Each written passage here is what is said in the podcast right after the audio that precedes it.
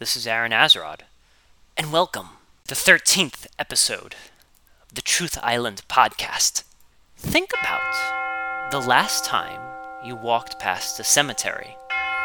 Yes, I know, that might sound rather unpleasant. But then, go ahead and take a giant breath.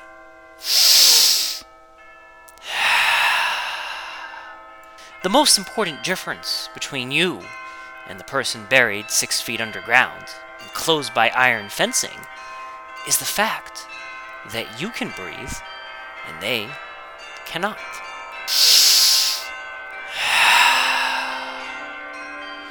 Just by being able to take that breath, you have done something that just about anyone in that cemetery would kill to do to live again. Whether the people in that cemetery were former lawyers, doctors, presidents, billionaires, in this very moment, you are infinitely more powerful than they are. You have the power to still change yourself and the world around you. They do not. You may not always recognize how important this opportunity is, but from your breath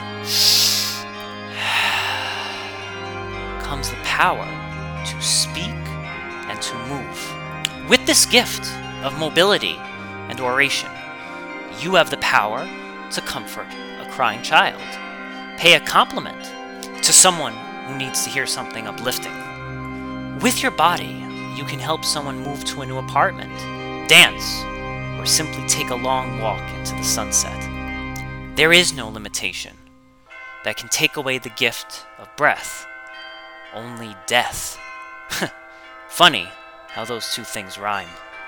However, the moment you stop appreciating your ability to breathe is the moment in which you too become a part of the cemetery. You see, the dead, if they were alive, of course, they would be a very envious bunch. They see you walking along, not accomplishing anything, and they begin talking amongst themselves. Why? Why won't he try harder? Why does she always give up? Why won't he be a nicer person? Doesn't he see the beauty around him? But the thing about the dead is that they can only gossip amongst themselves, projecting onto the living their hopes, dreams, and desires. Yet they are powerless to influence and to guide. You, on the other hand, have it all. You still have air coursing through your lungs and rays of sunlight still gracing your skin. But if you refuse to act, you refuse to do, well, you're already dead. You just don't know it.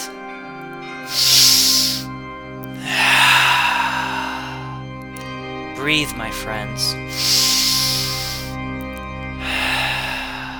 Breathe deeply.